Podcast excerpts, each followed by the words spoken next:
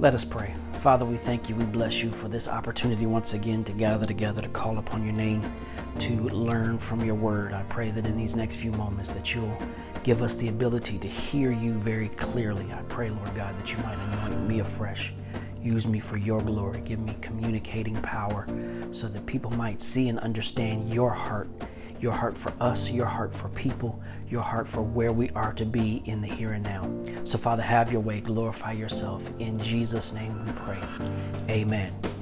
Well, listen, uh, over the last couple of weeks, I've been kind of working through uh, an apologetic or a reason why uh, Black History Month is important to us as believers who are the descendants of the Africans who were brought to this side of the world um, I, have been trying to nail down that the Lord has been faithful in preserving a flavor of Christianity with the, that has a certain focus on the things and the issues that are important to Him. Well, some may ask, well, what are the, what's important to God? Uh, he says it very clearly in Micah 6, verse 8, that we are to do justice, we're to love mercy, and to walk humbly with our God. Um, Jesus said it when they asked him, you know, well, John is asking, Are you the one? He said, Tell him that the blind see, the lame walk, the lepers are cleansed, the deaf are able to hear, the dead are raised up, and the poor have the good news preached to them. That was the focus of Jesus' ministry. Even when he announced uh, the, his calling and his anointing in Luke 4 18 and 19, he mentioned ministry to the poor, to the brokenhearted, to the incarcerated, to the spiritually and physically blind, to the oppressed. That's that's what's important. That's the focus of what God is after. Now, you'll notice in those lists, we never mention uh, political gain or power because he's already the King of Kings and the Lord of Lords. We didn't mention uh, economic gain or position because he already owns the cattle on the thousand hills. What's important to God is not power or positions or politics, but people the marginalized, the hurting, the oppressed, the burdened people. Acts 10 and 38, it was reported that Jesus went about doing good and healing all who were oppressed. That, that's what's important to God. Uh, and so when we talk about black history, when we focus on black history as believers, what we're doing is we're noticing how God has been faithful to keep and to preserve us. That the black church historically has had a focus on the people and on the things and on the issues that are important to the heart of God. Uh, and so I want to kind of talk about today, I want to talk about we celebrate so that we never forget. We celebrate so we never forget. Uh, because listen, forgetfulness is a function of neglect. Uh, when we don't care enough, uh, we will neglect the things that are important. But you'll notice all throughout the scripture, especially in the Old Testament, God directs his people to remember their past. So, you know, when you have somebody, uh, a person who tells you, well, slavery was a long time ago, why don't you get over it? Remember, God always told his people to remember where they came from. Uh, in every age of Israel's development, they were called upon to identify with what their forefathers went through and experienced because it was there that God gave them redemption. And as they put themselves in mind of what their forebears went through, it then gave them an experience for how they handled where they were. So, over and over, God established a set of repetitive processes by which they would constantly be reminded. All of the feast, all of the times that they were to come to the temple or to the tabernacle and to worship, it was reminders, listen, of who God was who the Israelites were and how they were related to each other because of this relationship with God. Remembering was an act of worship in the mind of God. So, so listen, because God knew that things begin to slowly fade or get distorted unless we're constantly reminded, He's okay with the celebration because celebrating ensures that we won't forget.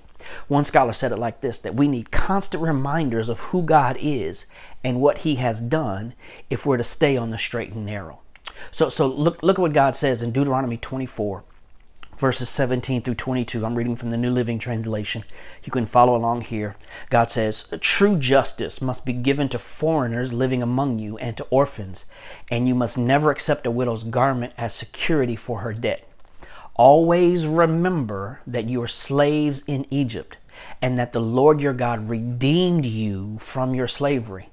That is why I've given you this command. When you're harvesting your crops and forget to bring in a bundle of grain from your field, Don't go back to get it. Leave it for the foreigners, for the orphans, for the widows. Then the Lord your God will bless you in all you do. When you beat the olives from the olive trees, don't go over the boughs twice. Leave the remaining olives for the foreigners, orphans, and widows. When you gather the grapes in your vineyard, don't glean after the vines after they have been picked. Leave the remaining grapes for the foreigners, orphans, and widows. Remember, he says it again, that you were slaves in the land of Egypt.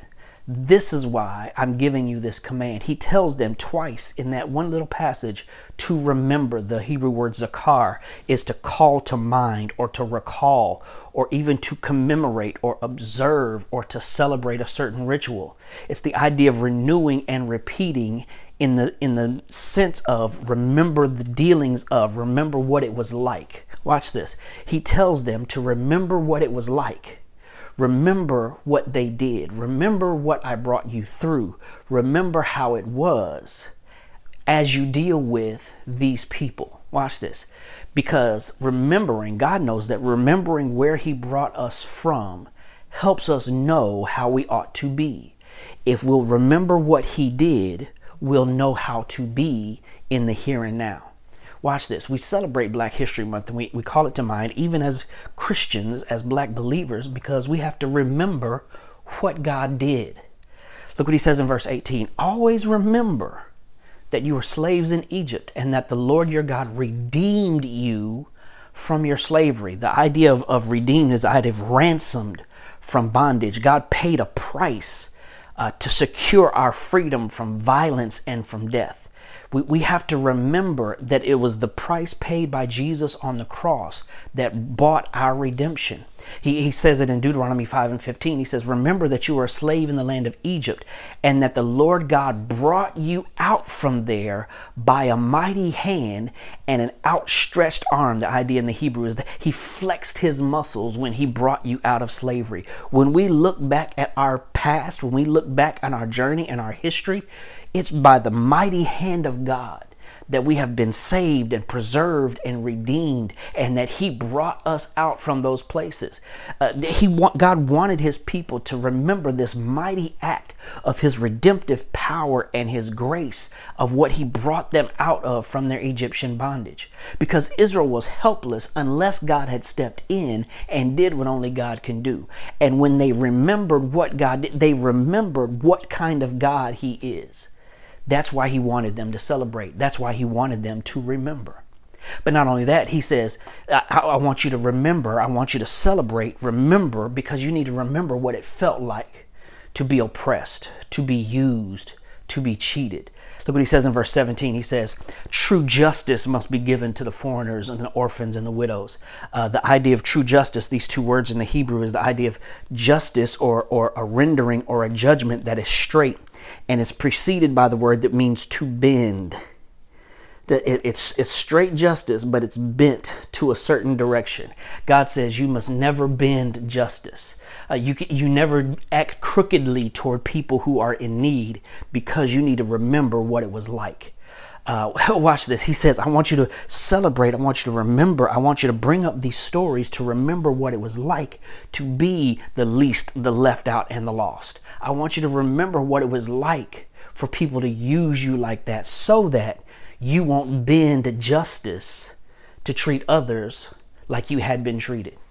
He, he says basically that the, the, the, your past is providing a pattern for how I want you to act in the present. Mm. I, I want you to celebrate so that you'll know what it was like and never do anybody else like you were done. Because listen, he knows that remembering leads to kindness and generosity. He says in verse 22 Remember that you were slaves in the land of Egypt. That's why I'm giving you this command. They were re- reminded that because of their experience of slavery, they were required to deal kindly and compassionately with those who had no power in their current society. That's why he goes through verses 19 through 21, talking about how to make sure you are generous and leave things and how you look out for people who don't have in and of themselves. Since they were there, since they had been in that place, since they knew the struggle of the come up, they were to be more empathetic and sympathetic to people. The memory of God's goodness to them should have evoked a corresponding blessings that they then showed to the weakest members of their own community. As God had extended his mercy to them, he wanted to develop a reflex of them being merciful on the behalf of God. They were to look out for the people who had been in the place that they remembered because they celebrated, because they never let it go. They, they should see people from the standpoint of there, but for the grace of God go I. So, why do we celebrate Black History Month? Because it reminds us of what God did, it reminds us of what it felt like, and it reminds us to be merciful and kind and sympathetic and empathetic to people who we, who we find in our society who are dealing with what we have already dealt with. Listen, the, the crazy thing is that God even attaches a promise in the middle of the command in verse 19. He says, If you do this, if you look out for these people, if you'll extend mercy to them because I've been merciful to you, he says, then the Lord God will bless you in all you do. Isn't it amazing that we don't, we need to do it because of our past and because of our story, but God says, if you do it for those reasons, I'll still find a way to bless you. Why do we celebrate Black History? Why is this important to us as believers of color? Uh, it, it kind of reminds me of the, the words written by James Weldon Johnson, a Florida, Florida native uh, who wrote the Black National Anthem. It's kind of a prayer. The whole song is actually a prayer. Uh, he says, Lest our feet stray from the places, our God, where we met thee, lest our hearts, drunk with the wine of the world, we forget thee. We celebrate so that we'll never forget who He is, what it, what it felt like, and what we then need to be doing because we've been in that place. Remembering where He brought us from helps us know how we ought to be as we deal with people and with the, the marginalized and with those who are without and those who are overlooked. We know what that's like we remember it. So that's who we need to look out for. Can I pray for us? Father, we recognize that uh, in this season, you're calling the church to be the church like never before, not to seek power, not to seek uh, Senate seats, not to seek school board seats, not to win elections, but to reflect your heart for people that are in need. You're calling us to be your hands and to extend your reach to those who are hurting who are burdened and who are oppressed. And God, this Black History Month, as we have celebrated your story in our history, as we study and ha- as we have looked at how you have been faithful and kind and merciful and have redeemed us from our slavery. Now, God, give us eyes to be able to find and look for those people, those things, those needs, where we can come alongside and extend to them the mercy that you have extended to us. God, for all that you desire to do, we say yes. We don't want to forget you. We don't want to get so high and mighty. We don't want to get so bougie that we forget that you have brought us from a mighty long way. And you've preserved our lives for such a time as this. So now, God, whatever you got to do, as you develop the eyes for us to see the needs, give us the energy and the initiative to treat those as you have treated us. Lord, we love you, we bless you, and we praise you. In Jesus' name. Remembering where He brought us from helps us know how we ought to be.